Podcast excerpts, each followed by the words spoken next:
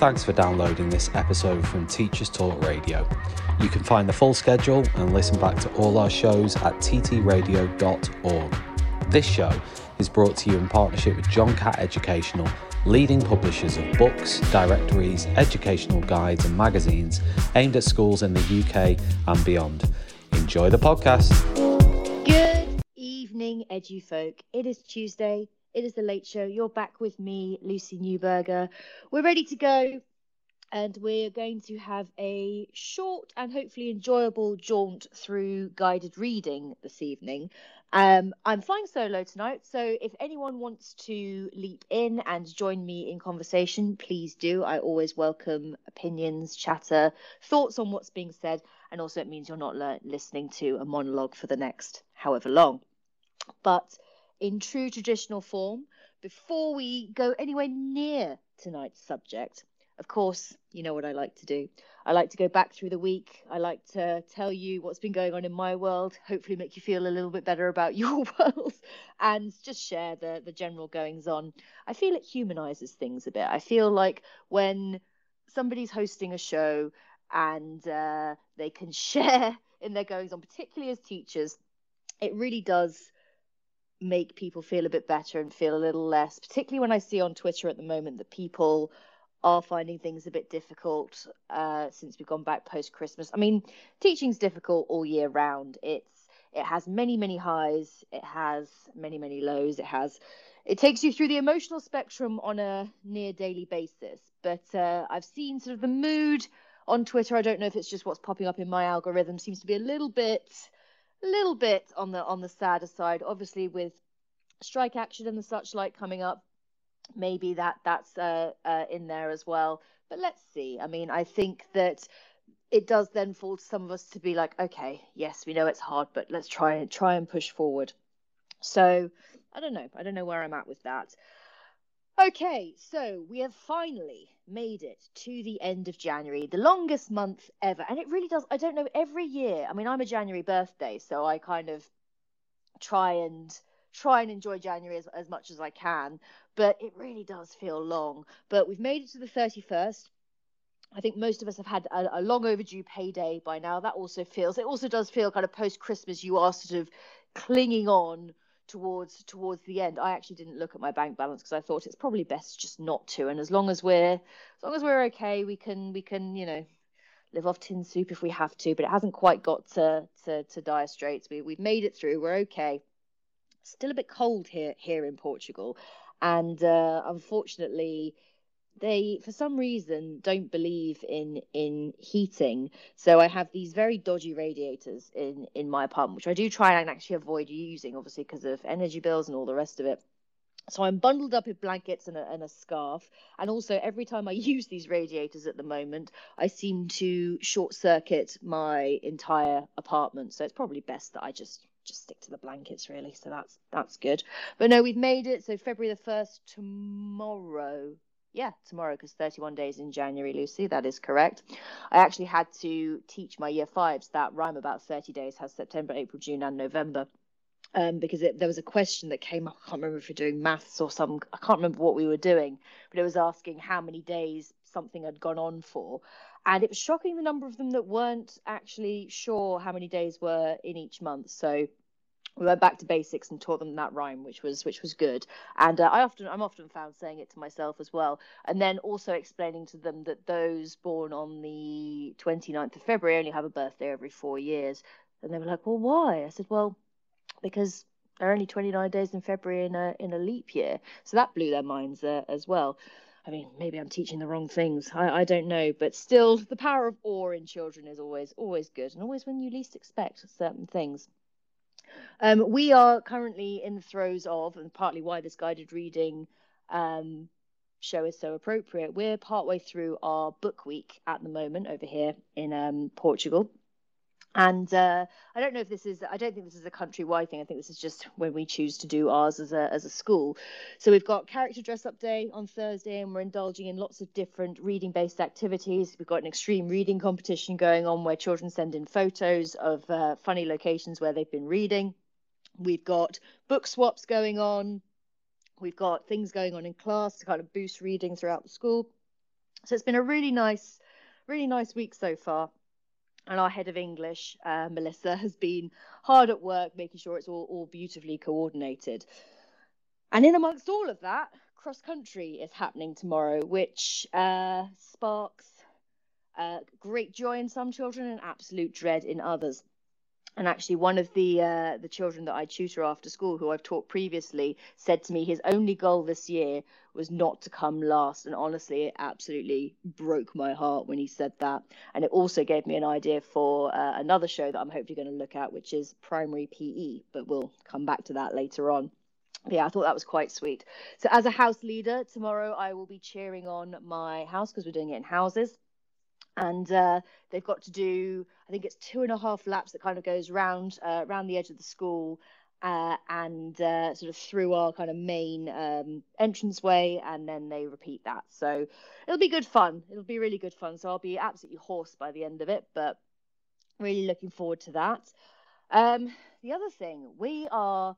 It, it sort of it shocks me every year that kind of February half term is that midpoint through through the academic year and it, it, blows my mind. And I actually said this to my class uh, recently. I said, uh, after half term, you're, you're closer to, to year six than the, than the start of year five, um, in the hope that it would kind of bolster them forward a little bit. But uh, most of them were kind of nonplussed by that, which uh, is unsurprising, really. But at the halfway point or near the halfway point, I always think it's good to, to have a look back and to, to reflect and to think about kind of how we're going to approach the the rest of the year. I mean, I think there's there's, there's always time for, and I do this a lot on on TTR. There's always time for a, a, not a resolution as such, but a check in, setting new goals, setting targets, thinking how we're going to be better. Because I always worry, particularly when um, having a tough time, as uh, as some of us are at the moment, that that energy is seeping a little bit into into things and the the guilt sort of associated with maybe having to come down a bit harder i always i always struggle with or having to kind of uh, drive kids forward a little bit more um, and make sure that they're kind of of course you always want them to do their best but trying to kind of in, you know encourage them in in the best possible way that no actually you do need to finish this piece of work please because we've been spending three lessons on it and now i'm kind of i don't want to i don't want to look at it anymore.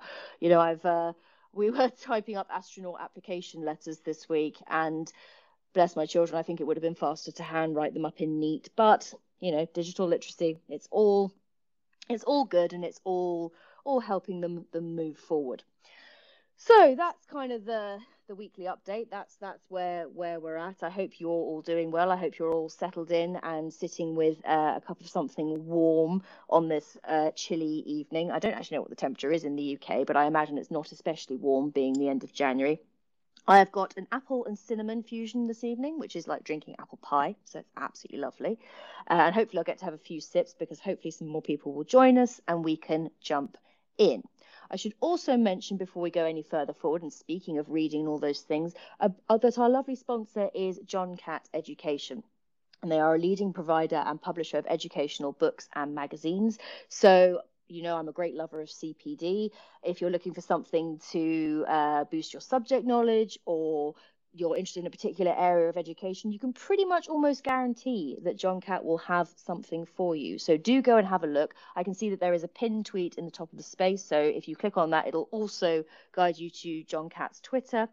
You can have a scroll through. You'll also be able to access the website there as well. And you can have a look and maybe treat yourself to something to read maybe over half term or, or in bed. And uh, I won't tell you how my New Year's reading uh, goal is going. The answer is not well, but hey ho. Right. Okay, says she, shifting about in her seat. Let's get comfy and let's get cracking.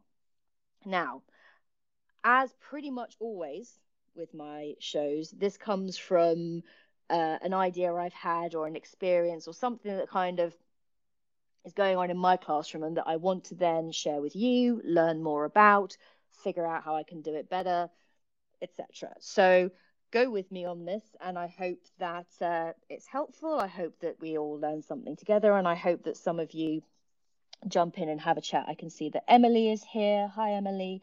I can see we've got Machiavellian Girl. Fantastic, fantastic Twitter name there as well. And I can see Liz is in too. So, good evening to you all let's go. So, part of the reason I chose guided reading this evening is because it's part of my investigation into primary English.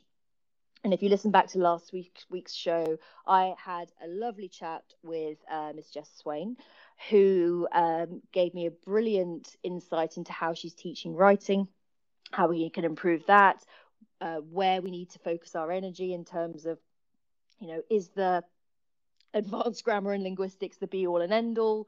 uh, or do we just need to focus a bit more on content and things like that?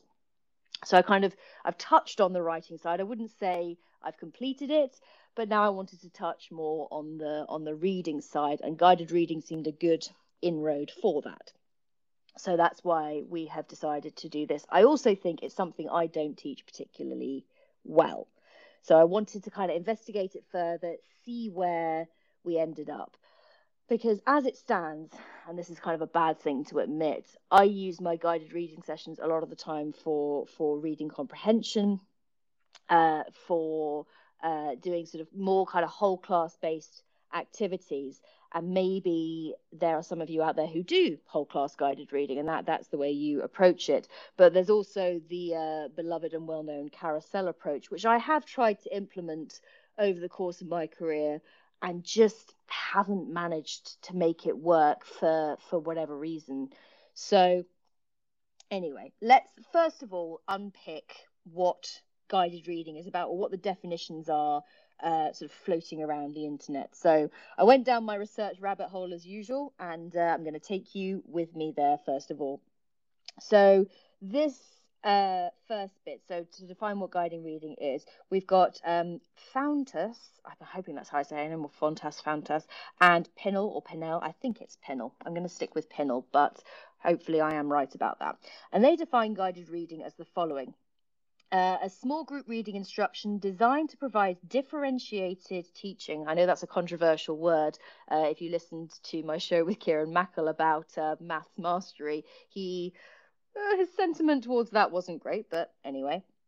Uh, that supports student in developing reading proficiency, and I think that is always the the ultimate goal, isn't it? From when children at very early doors start to do their their or start to learn phonics, all the way through to you know the back end of primary, where hopefully they're developing more fluency, greater comprehension, using things like vipers. Those of you that are familiar with with that, uh, so yeah, that is the ultimate goal. Um, the teacher should use a tightly structured framework that allows the incorporation of several research based approaches into a coordinated whole.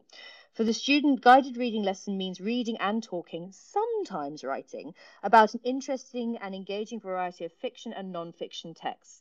For the teacher, guided reading means taking the opportunity for careful text selection and intentional and intensive teaching of systems and strategic activity for proficient reading. Now, I again fall into the trap, and I don't know if you do too, of well, so my topic at the moment is space. So when I say I'm doing reading comprehensions, I have looked across, you know, across the internet and found different ones that kind of that, that fit in, and the approach is usually the same. It's kind of we read together. I'll choose different readers. We talk about the language. We talk about how to answer different types of question. We talk about repeatedly writing in full sentences unless it does specifically give a, a one word answer. And, uh, you know, I kind of, it's kind of a sort of a, a job done aspect. But would I, would I say that it's encouraging reading proficiency? Would I say it's, uh, that there's enough discussion there? No, no, I wouldn't. So it was interesting for me to see that definition there in kind of quite clear uh, black and white and actually this this article as well so this is uh, research based for guided reading as an instructional approach. So this is uh, Pinnell and Fountas still. Um, that the idea of using small group reading and using uh, you know those differentiated tasks and having that carousel type approach is actually uh, not that modern apparently but it does originate in the US uh, and it goes back to the late 1800s when educators became aware of the wide differences among students at the same grade levels. Reading groups within classes became common, and the market for published materials grew. And I don't know about you, but it's sort of, I mean, there is a uh, there is a, a website or a dedicated place on the internet for all these things. I know many of you uh, make your make your own resources or um, share your resources with people. We are very grateful to you always. Uh, so you know, guided readings again one of those things where if you search in the right place, you can pretty much find anything for whole class or for for group for group approaches. So I, I again, I tend to stick to the same things. I tend to use Twinkl quite a lot, but obviously there are you know other things out there. I mean, you can subscribe to, not subscribe to, and I know different schools subscribe subscribe to to different things. So once I defined guided reading and I sort of understood and I had that definition in my mind, I was like, right, okay, but what do we need to to do this for? And that may seem like a, a silly thing to ask. Well, of course, children need to to learn to, you know, reading is not just about fluency. It's not just about being able to blast their way through any kind of text. It's also about that reading for meaning. It's about looking at different uh, context clues. It's about different types of question, whether you're being asked to, to look at vocabulary, whether you're being asked to infer. And honestly, every time I stumble across an inference question and have to explain to my children that, yes, you know, you are you still need evidence from the text to, to back up what you're saying, but you are, you know, you are kind of sharing your thoughts as well. And it's a, it's a very difficult thing to to get them to do. But I suppose the purpose of guided reading is that, you know, in our sort of day to day English lessons, yes, there's reading that, that goes on, particularly when you're analyzing different types of text or if you're using a, a particular novel or whatever, but it's not unpicking these books or these texts in the way that or sort of forensically as you as you would in maybe in a guided reading session and it's not that focused as well. And I think again, part of the reason that I find difficulty with it is because uh, I'm on my own in class most of the time. So managing different groups and making sure different groups are focused on different things can be quite tricky, particularly when you've got some some animated members of of the class. But there we go. You know, we we we keep going. But I think that often what happens with these sessions is that there's just a bit of a lack of imagination a lot of the time. It's kind of it's this show is brought to you in partnership with John Catt Educational, a leading really publisher of books, to, directories, to educational guides, and magazines specifically aimed at forward-thinking schools in the UK and beyond. To, to Have you word. checked out their latest and, releases? You know, Don't miss out. I Visit johncattbookshop.com to explore their full range of titles and advance your own professional development today. Happy reading. There, but I always find, and I don't know if you do too, that they are incredibly dry. And that even within the groups you're reading in you you know you put them on a particular level in inverted commas but even within that group there are some children who are sort of at the higher end of that level and could probably go above but because you have to group them in a certain way it's not particularly helpful to them because they could be that bit higher but they're not quite not quite good enough to be in the next group who you've put on a slightly higher level of of, of book and this is something I'll come back to a bit later on in the show because I think it's important to also look at as much as you know guided reading and this approach to reading is important there are those out there who don't subscribe to a guided reading approach and who feel that actually we should be pro- approaching reading in an entirely different way. So i don't know what your thoughts thoughts are on that. Please do share them with me if you have a moment. You can hear me as always shuffling shuffling paper but uh you know we are we're going down the research rabbit hole, so let's keep going. So, again, looking at another scholastic blog, they were trying to sort of unpick guided reading a little bit more and trying to kind of understand where this fits in. And they wanted to talk about let's consider what the guiding in guided reading actually means and how this is a different type of teaching to the way we normally do. Because for the most part, as a primary teacher, we are you know, we do our input at the front of the classroom. We, you know, we try and circulate. We sort of go around. We try and make sure that everyone's on board, and then split off and, and do our do our thing. Guided reading is a bit is a bit different because it is, excuse me, if you're taking that group approach, it is sort of more focused on those individuals, or at least for a for a short period of time. And it says here that sometimes guiding involves taking the lead and supporting others to achieve a learning goal. Guiding a learner towards that goal involves knowing the route. Deciding what needs to be brought to the attention of the group requires us to know what children can take control, uh, what the children can take control of, and what is still tentative or just coming under control. Then we can judge when and exactly how much support to offer and uh, how and when to foster that resilience. And so that requires a great understanding from our part. And this again goes back to thinking about those texts and being careful and maybe not just using those those level books or not just printing off the internet, Miss Newberger, or anything like that. So we also need to know the demands of the book to be read. So that's familiarizing ourselves with the text beforehand. So we we know beforehand what's coming up, what we're going to ask, exactly the kind of questions that we're going to maybe do verbally, and then the questions that maybe children are going to to write answers to. Or is it just going to be an entirely verbal session? Is it going to be an entirely written session? Are you focusing on a particular skill? Is it a vocabulary based chat? Or is it more about uh, prediction, or again, going back to those Vipers skills, inference, whatever. So we need to know the demands of the books. Preparing the book carefully ahead of the lesson or text enables us to support children to read it successfully for themselves during the listening, uh, listening in section of a lesson. So this would apply whether the teaching focus is just on reinforcing uh, something from a phonics lesson or more advanced things such as character motives and plot development in key stage two but there are sometimes you know again it's it's difficult because even within those small groups you could do that guided part and then step back and there is every chance that you know the vast majority of them will, will take it and run with it. And there are also the ones that might need that additional support. But you know then how do you manage that if you've then got to got to move on to the next group but it does say here guided lessons provide an opportunity for children to independently apply and practice reading strategies. Uh, either through you know those discrete sessions or through shared and model practice and the idea is to be able to you know over time they need less help and that to encourage them more towards independent reading and to have these things going through their head or these skills going through their head without being prompted. So making sure they're understanding and that they are reading for meaning, that they are comprehending and understanding. You know, I don't know about you, but I've been filling in data for for this half term recently. And the targets are very specific in terms of, you know, we have those word reading targets, we have those comprehension targets, and whilst they go hand in hand, of course they are they are different things and I always think it's very interesting. The children, there are many children who I, I, and I'm sure you have, come across over the years who can read incredibly fluently and they can you know go on and on and on.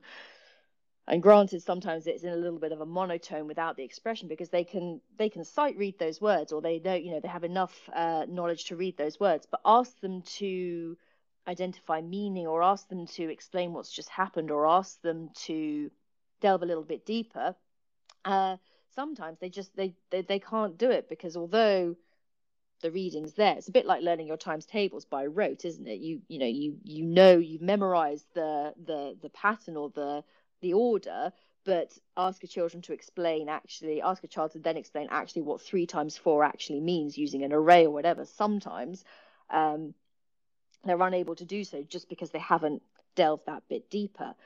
But of course, with with reading or with anything with a lot of the skills with a lot of these things that we're doing with children the the cognitive load that is involved in you know reading reading the words that are there so deciphering what's there then kind of taking that on board but also trying to understand the meaning. Also then thinking about a question that they're going to be asked then formulating an answer to that question be it verbal or written. That's an enormous amount to have to do in any brain. Uh, so the idea that we just kind of that we just expect children to be able to answer these questions without teaching them the necessary skills. And i think again this is what what a lot of these articles are are getting at. And uh, there's another one here that's about the importance of guided reading that i'll come to in a moment but without teaching those specific skills and homing in on those skills, there's no way we can expect children to be able to answer, to be able to know how to predict what happens next or think about that or to be able to uh, infer in any particular way. So I do think that guidance aspect is incredibly important, but also you can guide, but you need to guide effectively. And that's, I suppose, where that additional planning aspect comes in and maybe where yours truly has not uh, focused her energy in in the past. So I think that uh, it's uh, it's important for me, and certainly reading about this, it's made me think, okay, how can I make these reading sessions more productive and more more effective overall? And it does say here, reading is complex, and teaching children to read does require skill and knowledge. Uh, and we use assessments to ensure that the book and the teaching objectives are pitched at the child's current competencies. And we can plan carefully around the book before the lesson to plot the teaching points and prepare for challenges. Consider what prompts we're going to use, uh, what helpful aids we're going to use, and there's ways to prepare to be a good guide. Um, and a good guide knows their purpose. To guide effectively, we have to have a good background knowledge of how children learn to read. And I think that's a really important point as well, because uh, I know m- uh, many of you who are primary teachers have taught up and down schools. I am at the moment, I'm seven years into my career and I've only taught year three and above. So, whilst at university and occasionally when I was on supply, I have taught phonics and I do have an understanding of phonics and how that is learned and certainly um, when a reception in year one went back after lockdown, when I was still in the UK after that first lockdown, and uh, I was drafted in to to help teach those year groups, it was uh, it was very uh, interesting to kind of dig into the brain archive and actually think, oh gosh, you know, these children, the amount of energy and the the the dedication that goes into in, in EYFS year one, year two goes into laying the foundations for children being able to read that phonic knowledge is is so important. And i think sometimes that does get forgotten about and underestimated. And then as children travel further up the school you know sometimes i i think there is a, a bit of a trap for sort of you know year five six teachers where we've kind of we've sort of almost got in many respects sort of ready-made readers if you like. Of course there are still those children who haven't met that level and still are struggling with their reading side of things but we almost forget kind of what's what's gone before. So yeah having that good background knowledge is so important and we are clear which learning outcomes we are supporting uh, the group to achieve and that the guided reading as a whole forms a huge part of uh, literacy or english teaching provision um, and it has to include not only uh, modeled reading but also shared reading and independent reading as well so at this point, what have we what have we looked at? So we've we've unpicked kind of what guided reading is about and you know what what that sort of broad broad definition is. And we've dug a little bit deeper into thinking about okay well what does guided guided reading mean? It's guided is di- slightly different to teaching. We're talk we've talked about uh, using small groups and that focus and needing to be very very clear on what texts we're using, making sure that they are relevant to the children that we're teaching and that we're homing in on particular skills and making sure that it's actually you know that that children are reaching those goals and that they are achieving and moving on with their reading rather than it just being a kind of tick box exercise. But i also find i don't know about you that guided reading sessions are often very short. So some people have them dotted throughout the week so it'll be kind of 20 minutes each day. And uh, you know the children are on a, week, a weekly rotation that just kind of repeats. I have two i think it's two 45 minute sessions a week. So managing that time and deciding what to do where does become a little bit tricky and it kind of gets thrown to sort of the the back of my mind a bit because you know i have i also have my five english lessons a week. So there's a lot going into that de- you know very detailed planning making sure we're getting our, our grammar concepts in there all the rest of it and often you know the the guided reading side of it i'm not as i've said earlier in the show i'm not putting the energy into that that that perhaps i could be. There's not the the richness there and there's not the the sort of the working with with those small groups. And maybe that's what i need to bring back despite my my worry about carousels and managing it. But again i think this is part of teaching. It's part of training children to say okay you know I am, and I often say to my class, you know, if I'm working with a group in maths, for example, or if I'm, you know, sitting at a particular table, you know, I'm expecting the rest of you to try and get on independently. Um, can you, you know, and while I'm working with a group, but I think it's easier when people are working on the same sort of thing. If you've got four different activities going on, it's very difficult in your own brain to go, okay, right, they're doing I don't know, some handwriting practice. They're doing independent reading. They're doing some spelling, and I'm trying to read with a group over here, all in the same room as well can be quite chaotic. I mean, so I think kudos to any of you who do manage to pull this off on a regular basis, and I need to pick your brain perhaps a lot more than than, I than I have been. And I think that uh, hopefully on Twitter I'll get some chat going with some of you when I share these show notes as well, and you can uh, point me in the direction of the kinds of things you uh, you've been doing, and you know I hope to learn from that. So I then moved on to look at well more into the importance of, of guided reading and, and the the ideas and the skills that that children when I say not the kind of the reading skills as such, but the more the sort of wider skills that children should be picking up from this. And uh, this is from the importance of guided reading, the significant benefits of guided reading, and specific instructions on how to use guided reading to help your child or student advance reading skills. It's a very long title, but I will post this because uh, I'm not going to take you through the entire thing now because we will be here until Christmas, but it's a very interesting breakdown into what this author feels, and I can't quite remember who it is off the top of my head. It is, uh, she's called Mrs. Gagan, Gagan, um, and I've probably again absolutely butchered that name, so I'm incredibly sorry. But I will post this, and you can have a read of yourself yourself at your at your leisure. But uh, they are quite adamant about the way um, these sessions should be carried out, and part of it is that student must read aloud to you. So if you're having these groups, you must have students reading aloud to you. That has to be one of the one of the things you are doing, and they have to read carefully. Often when we're lis- when we're sitting uh, reading to pupils, it can be quite sort of, particularly those who are slightly slower readers.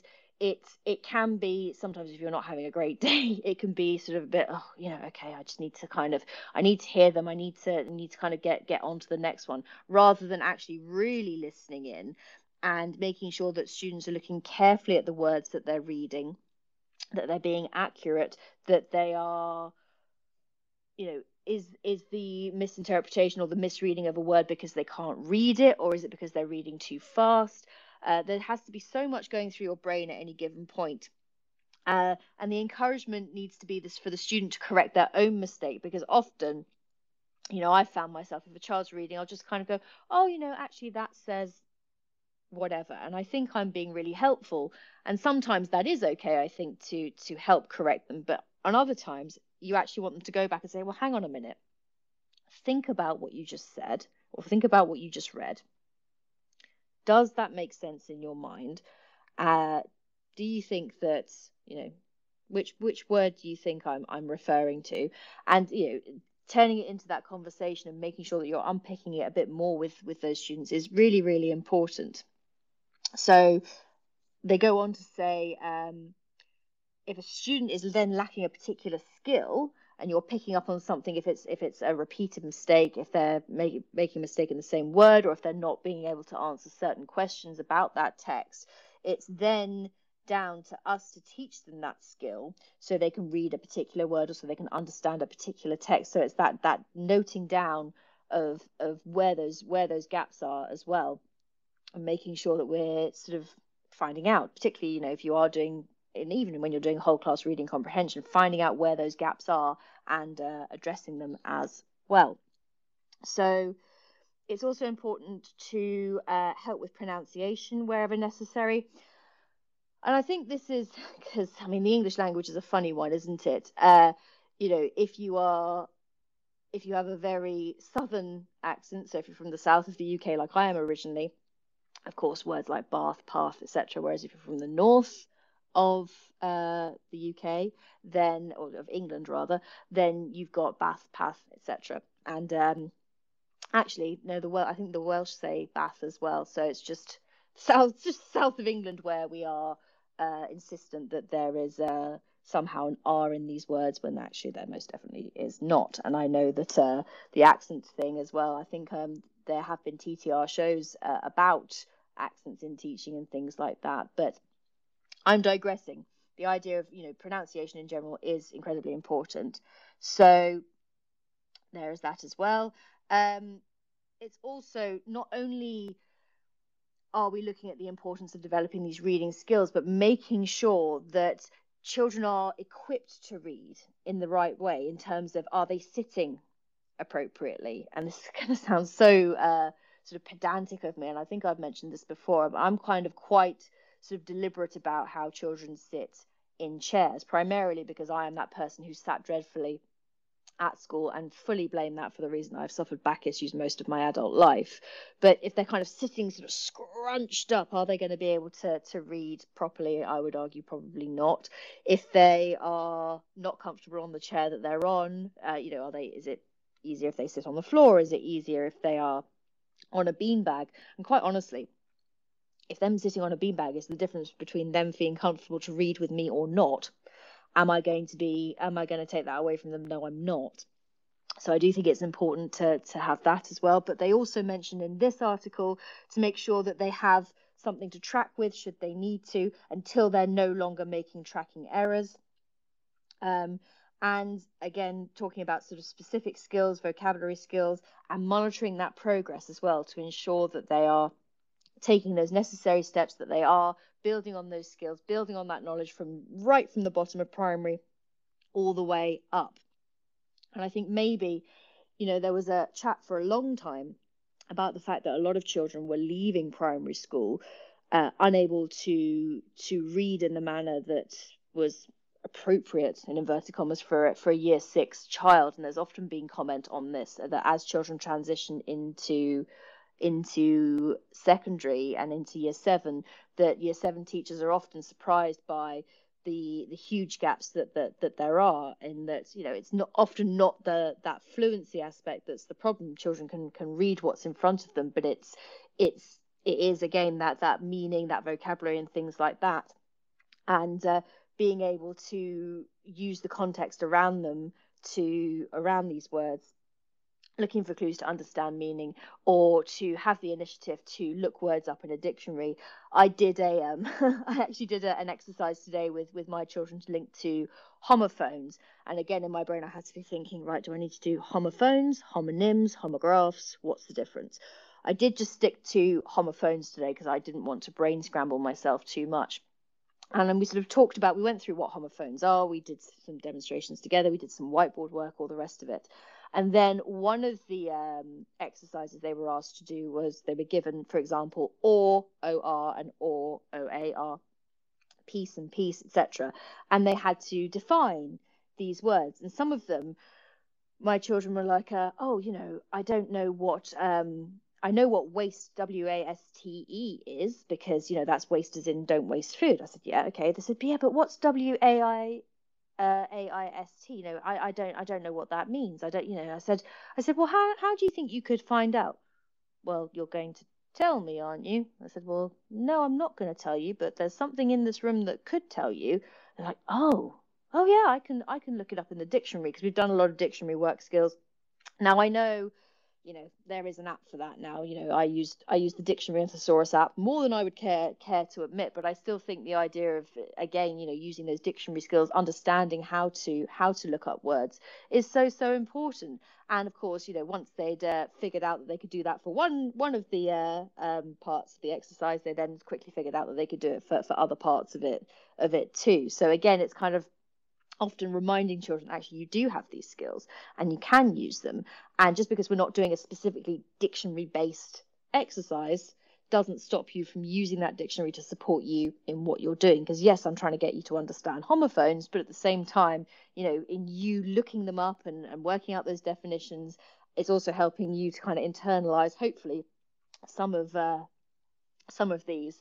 Um, although there, there, and there is still uh, still an ongoing an ongoing battle, and I know that primary teachers will will sympathise with that.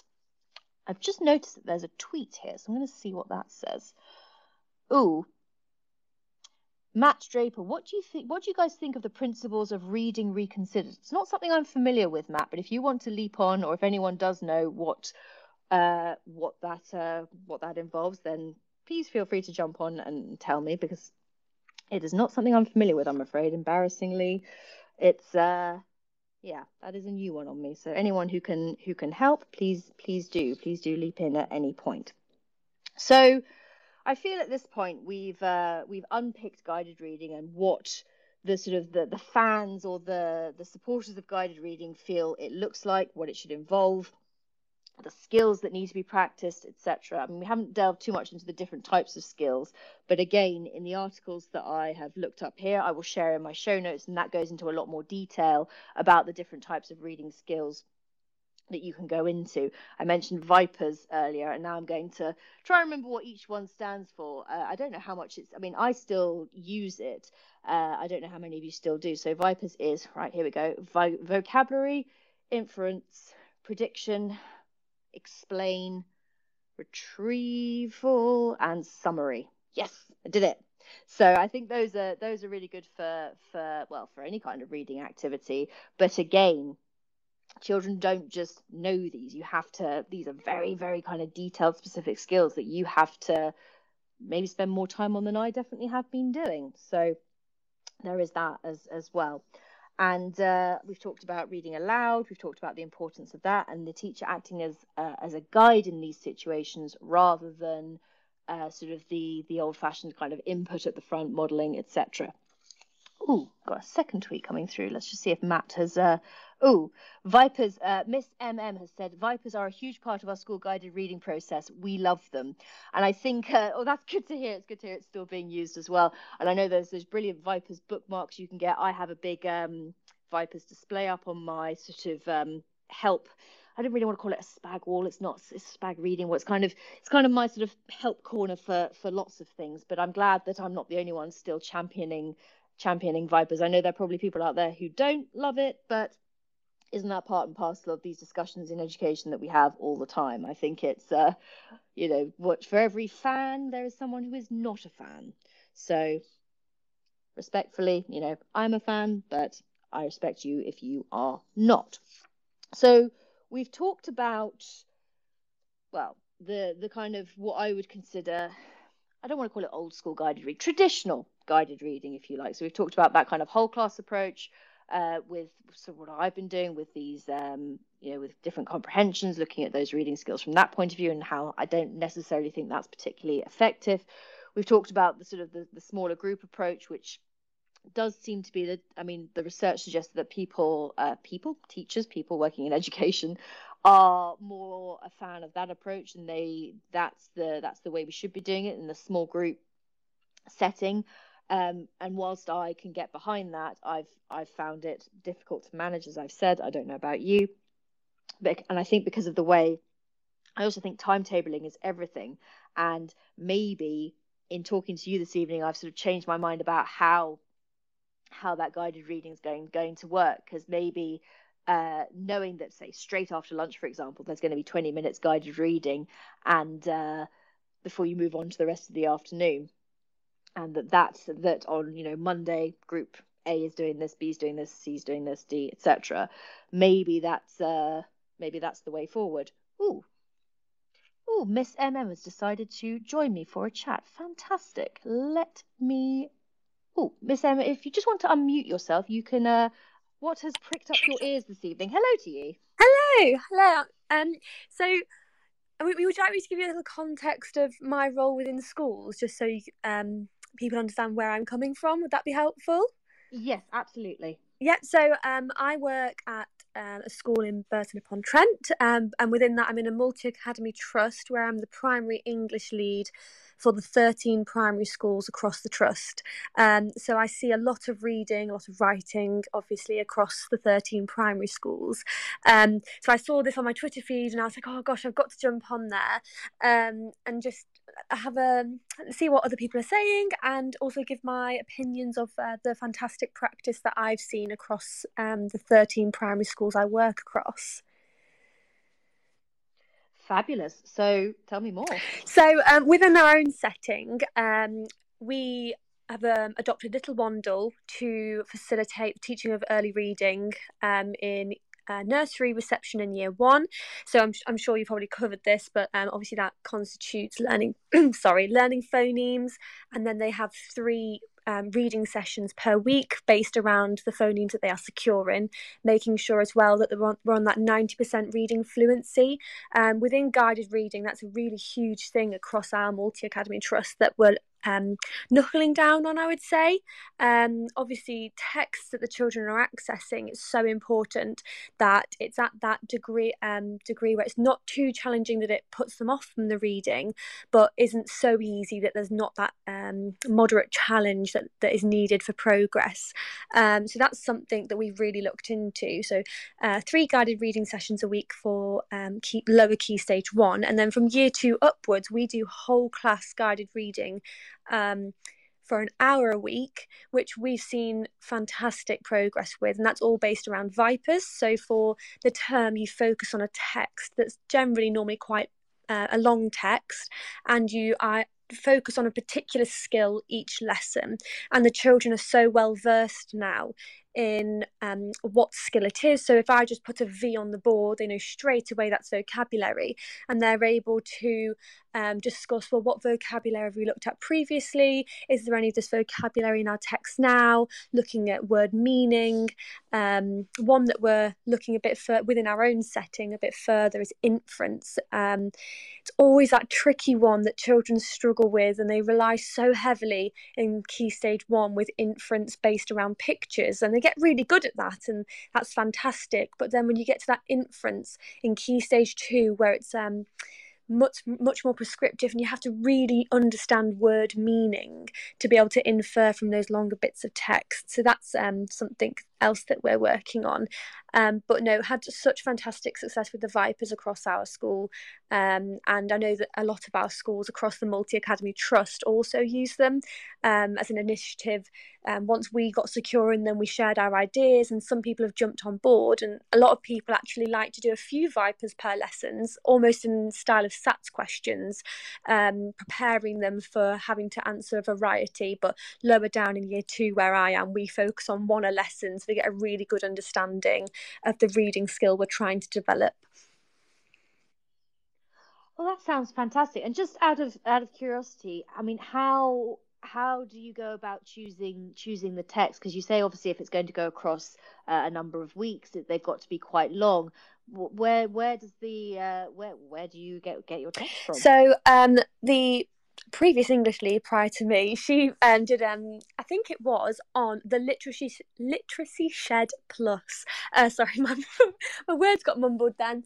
Um, and on that, um, it has loads of information on what texts are best suited to which age group. So we went through that um, and picked out texts that not only suited our setting, uh, but linked with some of our other topics. So we had that cross curricular link as well, so that we were deeping um, much more deeply within guided reading sessions into the vocabulary, but then they were able to transfer that skill across curricula um, to and further their knowledge in other areas as well.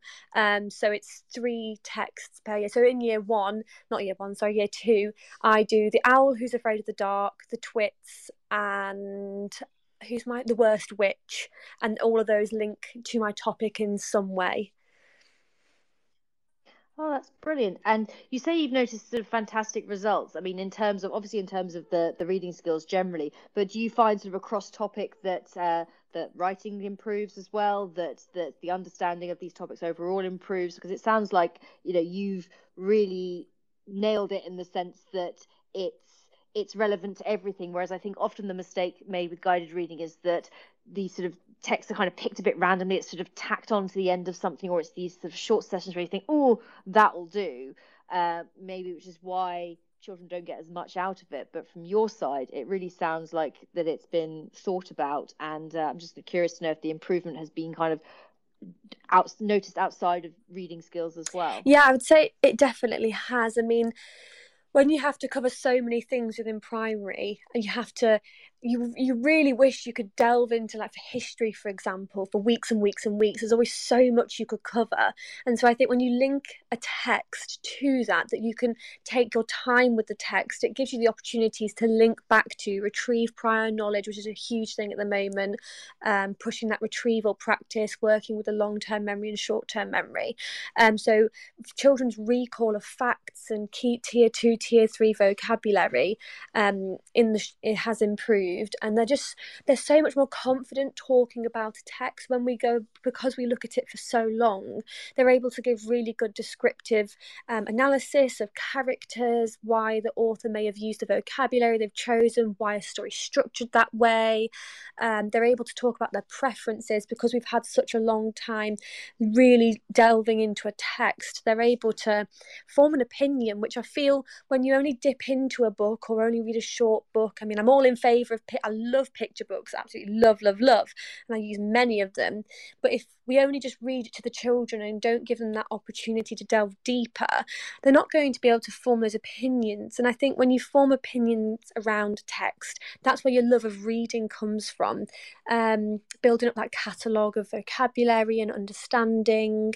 Um, so yeah i would say it really does help. And we've got a huge reading ethos across school which which helps as well. Um, so yeah i hope that answers that question. Oh yeah brilliant. It's fantastic. And also just in in because we we sort of unpicked earlier in the show i don't know if you heard if you were uh, were with us at that point we were talking about how you have sort of your, your day-to-day teaching and then with guided reading unpicking what that guided means. And i think you've sort of summarized that beautifully and, and it's kind of it's fostering that sort of that whole love of reading and actually giving children the chance and actually ultimately putting the onus back on them to say you know i want you to explore this yourself i've guided you to a degree to to a certain point but now it's it's down to you to kind of unpick this further explore this further seeing what you can find and what you can mm-hmm. understand mm. from from what you're reading and i think also um with guided reading, I know um, we like to like pick on one child to read a bit and then another child to read a bit and going back to that fluency i think it's really important that we have a range of reading strategies.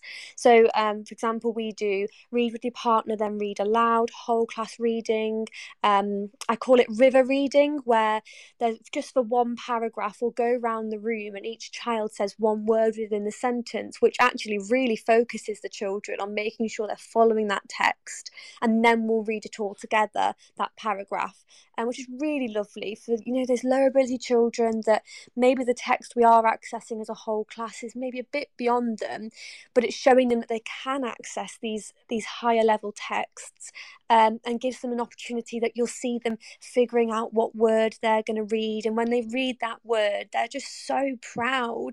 And then we read it all together. So, because they've already heard that paragraph, they're able to join in with the whole chorus reading, um, which I think is another huge part of it. Because obviously, don't we love to try and challenge our children, but we don't want anybody to be left behind or disheartened. Um, so, I think reading fluency and, and ensuring that everybody gets an opportunity to read aloud, not just your higher ability children in whole class guided reading, is really important as well. Oh, that's absolutely fantastic, and I feel like my my what's so great about doing shows like this and inviting people on and getting to chat to people like you is the just the the brain whirring that then happens on on the back of it for me. And i'm sort of now thinking oh gosh i need to go i need to go and look at i need to go and look at certain websites. I need to you know think about think about approach. Okay maybe if i don't want to do carousel i don't have to. You know there are ways of kind of doing whole class really effectively. So that's really good. So that's made me feel so much better as well. So uh, and also the idea of uh, river reading. I hadn't heard that before either because uh, I'm sure you've seen the same thing. It's always the same hands that go up. You know, the ones that, that love to that love to read loud, and I, and I love their confidence. And then there are ones who, and you don't, you don't, you you don't go to them because there are some children who would sooner, you know, the floor swallow them, open and swallow them, than than read in front of anybody. But if it's just one word, then it's kind of it's it's done, mm. you know, quickly. Yeah. Um. Oh, what was I supposed to say? Let me think on that. I was about to, oh yeah, the river reading. I think that's the phrase I've come up with. It, it does have a technical term, but in class we just called it river reading because I like I said that it flows like a river around the classroom. Um, so our words turn into a river. Um, so that's just my phrase for it. So I don't know if you if you Google that, it might come up, but it it may not. um, I will certainly I will certainly have a look and I'll try and add it to, to show notes as well. But uh, I think I think if it's not called that, it, it yes. should be. I think that that is a, a lovely term and a lovely sentiment. So maybe we can uh, we can ensure that actually whatever kind of slightly dull technical term is used, we can replace it with river reading and uh, and and just the alliteration of that is lovely as well. So I like that a lot. That's been uh, fantastic. Um, Miss M, Miss MM, please stick yep. around and please do hang out for, for a little bit longer and please do chip in again if you if you if you wish to during the show. But that has been incredibly enlightening and really thank you so much for for leaping in and for sharing your experience with us. That's fantastic and I've I've loved it and you've certainly set my my brain alight. So I'm I'm very grateful to no, you. No, thank you so much. Yeah, I'll hang around for a bit. Oh, please do. So we've uh, we've looked at. I mean, we've kind of we've unpicked guided reading quite quite significantly at this point. However, there are those out there who are not a fan of this traditional guided reading approach, or you know, the whole class reading approach, or the kind of carousel type approach. Uh, so I found an article that says what I do instead of guided reading and why it's more effective. Now arguably I would say these are some of the things that actually we do in guided reading and actually you just are being a bit difficult and wanting to call the same thing by a by a different by a different thing. But what she was basing this on is the idea of grouping children according to reading levels. So uh, one of the things she says uh, is that she uses strategy groups in place of guided reading. So instead of working with children uh, based on their reading level, she does it on a particular skill. So uh, groups include students who are at all different places in their reading journey. Some might be reading chapter books, another might be reading simple picture books. And what they're reading doesn't matter. What matters is that they're working on the same set of skills. Um, and that uh, they are working on things like comprehension, accuracy, fluency, and expanding vocabulary again, I think that's still a, a, guided reading approach, but I suppose the idea being that you know you've got uh, different abilities working together to to sort of support each other and build skills rather than just looking at those reading levels. Um, and she said she'd start by um, having children read their own book aloud to you for two or three minutes which again is lovely but of course you've then got if you've got say a group of five children you've then got four of them sitting there who have may have no idea what the other child's reading or have no kind of experience of that whilst waiting their their turn to read so i don't know i don't know if that's the if that's something i can get get behind but maybe maybe it works for for this teacher and she said, you know, one-on-one reading check check-ins are also an option. Also, she has said as well, one-on-one reading checks are more important uh, to take quick notes. But again, you know, that's um, it's a it's a it's a lovely thought. But if you've got a class of thirty children, one-on-one reading check-ins, that's that's an enormous amount of time. Even if you do have a teaching assistant or somebody or parent volunteers who can take children out to to read, to get through a class of thirty, I mean, you can do it in the space of a week. That's an enormous amount of, of time to listen to, to individual to individual readers. So I did um I did sort of question that approach slightly. The other thing she said was uh you know you can have phonics focus groups as well uh, where um, you know she's moved away from uh, sort of the the traditional approach and she's allowed them to um, focus on the basics. So this is when she worked lower down the school uh, and it helps uh, students who need to maybe reinforce particular particular um, phonics strategies and things like that. So in summary she has said um, at this time having actually done a variety of different things. Her main focus at the moment is phonic phonics focused reading groups um, and those one-on-one check-ins. But I would argue that's still a guided reading approach. It's just maybe not the the sort of the the the the methods that we have we have talked about miss mm i don't know if you've got any thoughts on that that you want to add um, if you think that she's maybe just talking about guided reading but under a, a different hat as it were yeah i was just i was just sat here then thinking everything she's just said is something that's already so ingrained in school culture regarding guided reading, especially in in the EYFS lower key stage one. Um, so yeah, I mean, obviously with all the phonics. Um, schemes have had to be implemented across all the schools um, as guidance from the Department for Education. Um, there's quite rigid guidance now actually about how guided reading groups should be grouped um, very specifically on the phonemes children are secure in um, so they definitely should be grouped um, on their phonetic awareness. Um, moving up through the school though that does get a bit trickier. Um, you don't often see any more guided reading groups, as in children being given a guided reading book that they read in a small group, um, often anymore and it was something that we uh, evaluated at our school because it was always the the um, opinion that, well, they get to year two, they've done really, really well in their SATs, we know they're really fluent reader, they'll just be a free reader, that we know they can read. And something we reflected on this year was, well, why are we stopping that? Why are we stop, stopping those um, little smaller guided reading groups all the way through to year six?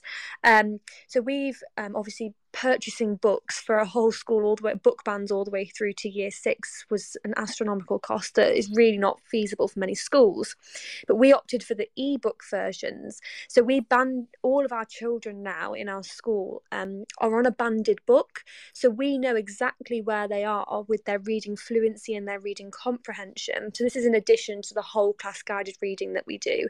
Um, so yeah from year two all the way to year six, the children have a book banded book that they access through an ebook. So we have some iPads in class, and it means that every single child in the school is heard being read individually, whether that's in a group of five or six children, or because how they're banded, they're the only one in that class who is on that band. So it's a quick five minutes with the teacher, have a few reads, have a question.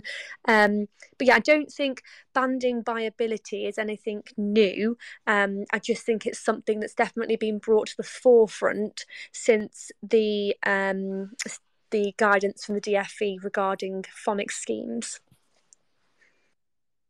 I mean, it's interesting that you're that you're using those those banded books as well because I, I said earlier in the show that I find and it maybe just be the the um the books that we're using, but often that they're that they're quite dry.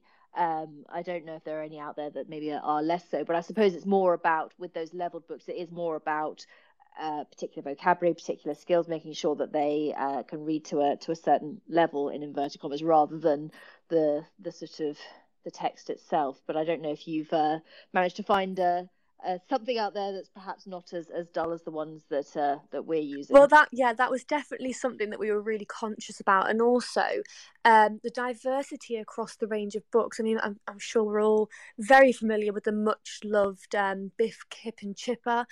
Uh, who were a huge part of the OR Oxford Reading Tree series, but didn't really represent our school culture, um, the children we have, the the community that we have. So um, the research we did, and actually the books we went, and I'm by no means affiliated with these people. I do not, I'm not being paid to say this, but Little Wandle follow on to use um, Big Cat, and Big Cat have got some fantastic um, books um, all the way to year six, and they change. And so in year six is actually a children's version of Macbeth um, which some of the children really oh, yeah wow. and there's um, a huge variety um, i can't think off the top of my head what it's called but it's like um, similar to the rosie Rosie Engineer book. Um, basically, it's a whole series about this female character who does what would previously have stereotypically been more um, seen as a male character. So rocket uh, rocket engineer, IT person. So there's loads of um, opportunities for discussions around um, I'm trying to think of his word. I'm looking at my partner who's also a teacher, but he's not helping me at all. just staring back at you. Yeah, just give. tell me what I equal opportunity. You know, like equal opportunities for for gender. I feel like obviously a lot of the books from um, that we've kept in our libraries because obviously books are so expensive, so expensive, um, are often have a male heroine, and and and I'm heroine, yeah, heroine. He's looking at me. He gave me a puzzled look then, as if I was saying something wrong. No, it is, and I, I'm all about championing uh, female heroines and and people who just testing those gender stereotypes and so our new scheme of big cat ebooks really do do that um, and the children have been loving it they've been coming in and saying oh my gosh this girl was an engineer and i'm like yeah yeah, she was, and, that, and that's. And I, think, and I think that's so important as well because again, it it it shows where reading can can take you as well, and and certainly if you're reading those either in groups or or as part of a class, and actually it's going beyond because of course you know we we've we've talked I've talked a lot this evening about about you know skills and about kind of understanding vocabulary and things like that but also to have a, an organic discussion that arises from something you're reading is one of the loveliest things certainly for me and i'm sure for, for you as well it's one of the loveliest things that can happen in a classroom. And if those and if you know certain books and certain things like that are inspiring them to do that then all the yeah, better. i mean there's like african folk tales in there just poetry you know those old book banded books didn't have that variety. Um so no we're absolutely loving those at the moment. Um and as well um obviously this week i don't know if you covered this but it's national storytelling week this week week. Um, oh, they were trying to link in to cross all subjects a story that goes with it. So the PE teacher today, she was with my class and she read the Little People Big World books. I think that's what they're called. Um, and it was one about Pele. And so they read a book about Pele the footballer before they went outside and did their PE lesson. And again, it's just bringing in that reading into every part of our curriculum. I think that's super, and uh, I certainly think that there are going to be lots of people who have listened this evening, or have indeed listened back to this, who are going to want to pick your brain uh, a lot more, and certainly scour your, your Twitter. I know there's th- things I want to ask you about whole class yeah. guided reading that will kind of go go beyond this evening. So I think you will have. Uh, it's not just my my brain and my uh, thought process that you've you, that you've uh, intrigued this evening. I hope that uh, a lot of people listen back to this and then freshen up their guided reading and their approach to uh, reading in school generally. Mm. So thank you thank so you. much for for all that. And uh, honestly, I could talk to you for ages, and maybe we have to get you on a on a separate show and kind of uh, delve into this uh, a bit more. But you've been absolutely fantastic, so I really appreciate it. Thank you so much for sharing everything. No, thank you. Yeah, I'd love to do that. I'm very passionate about it all, as you can tell. Oh, super! And uh, it's yeah, it's often it's often uh, I often don't get. Uh, well, it seems to be hard to find primary teachers to talk to me about different things. So it's it's it's good that you've uh, that you've come out of the woodwork this evening to to uh, make sure that I'm not just uh, doing a monologue, which uh, which can happen from time to time. So I yeah, I'm very very grateful. So thank, thank you. you. So this evening we have done kind of a whistle stop tour really through through guided reading and uh, the different approaches to it. I honestly did not expect to leave this show this evening feeling as inspired as i am and i think that is almost entirely down to uh, miss mm which has been fantastic. I'm certainly going to go away and have a think about how i approach it and maybe think about the the choice of reading text and maybe think about how um, I can attach, you know, topic-based stuff to it, how I can um, ensure that everybody is reading, how I can maybe inspire those children who are perhaps not keen on the reading side of things. I'm definitely going to uh, employ the idea of river reading because I think I think that can go school wide as as well. I don't see why that should just be the the younger ones. I think I think my year fives would would jump on board with that. I mean anything we play a, a, lot of games in class, and anything that they can turn into a, a, game, they absolutely do. It's how I've got them to to learn their capital cities of Europe. It's how I've got them to practice certain math skills. So it seems to sort of work quite well. So if I can turn reading into uh, something that they're like, oh, okay, you know, we'll get on board with that, Miss. We'll do that then. All the all the better. Um, on the subject of, of reading more generally, I should remind you again of our sponsor this evening, which is John Catt Education, who are a leading publisher of educational books, magazines, etc. Uh, as I mentioned before, if you're looking for some of your own reading material to maybe on guided reading, maybe on some other area of, of education, maybe you're looking for a book to take away with you this half term, they have all kinds of things. So you'll see there is a pinned tweet in the top of the space here that will take you to their Twitter feed, and you can have a look at all the sort of featured books at the moment. But you can also uh, link to their website and have a look through and maybe treat yourself to something from there. So please do that. Well, all that remains for me to say this evening is an enormous thank you once again to Miss MM. I really do appreciate everything you've shared with us this evening. I will share my show notes, and uh, I'm going to definitely be asking uh, Miss MM for some of the links and some of the things she has mentioned as well. So look out for those too.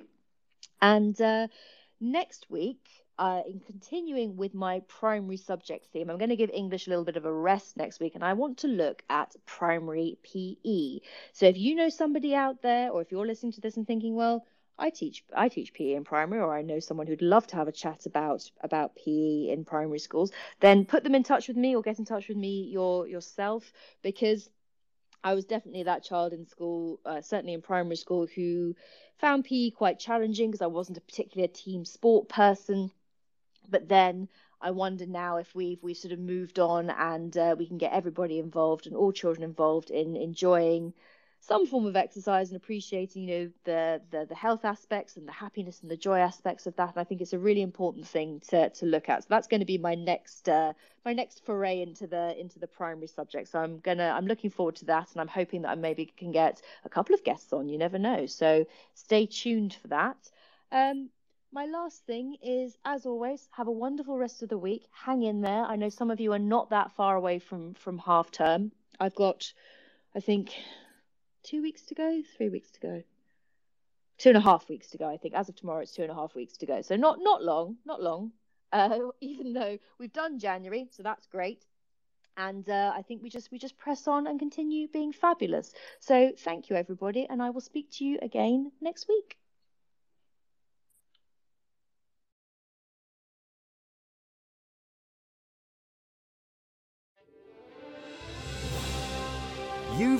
Listening to Teachers Talk Radio.